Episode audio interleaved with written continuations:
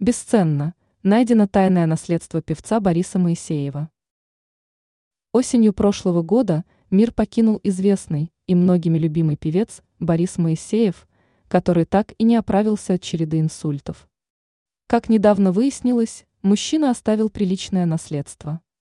Речь идет не про недвижимость, а что-то более ценное для друзей и поклонников артиста. Как оказалось, известный музыкант оставил композиции, которые при его жизни не выпускались, о них никто не знал. Об этом сообщил директор Моисеева журналистами.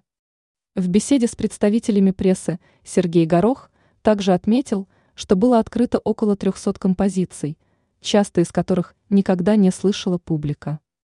Как отметил Горох, сейчас его задача состоит в том, что композиции Моисеева услышала публика. Он считает, что это важно. Благодаря им поклонники Бори узнают его, быть может даже с другой стороны, цитирует Гороха издание «Московский комсомолец».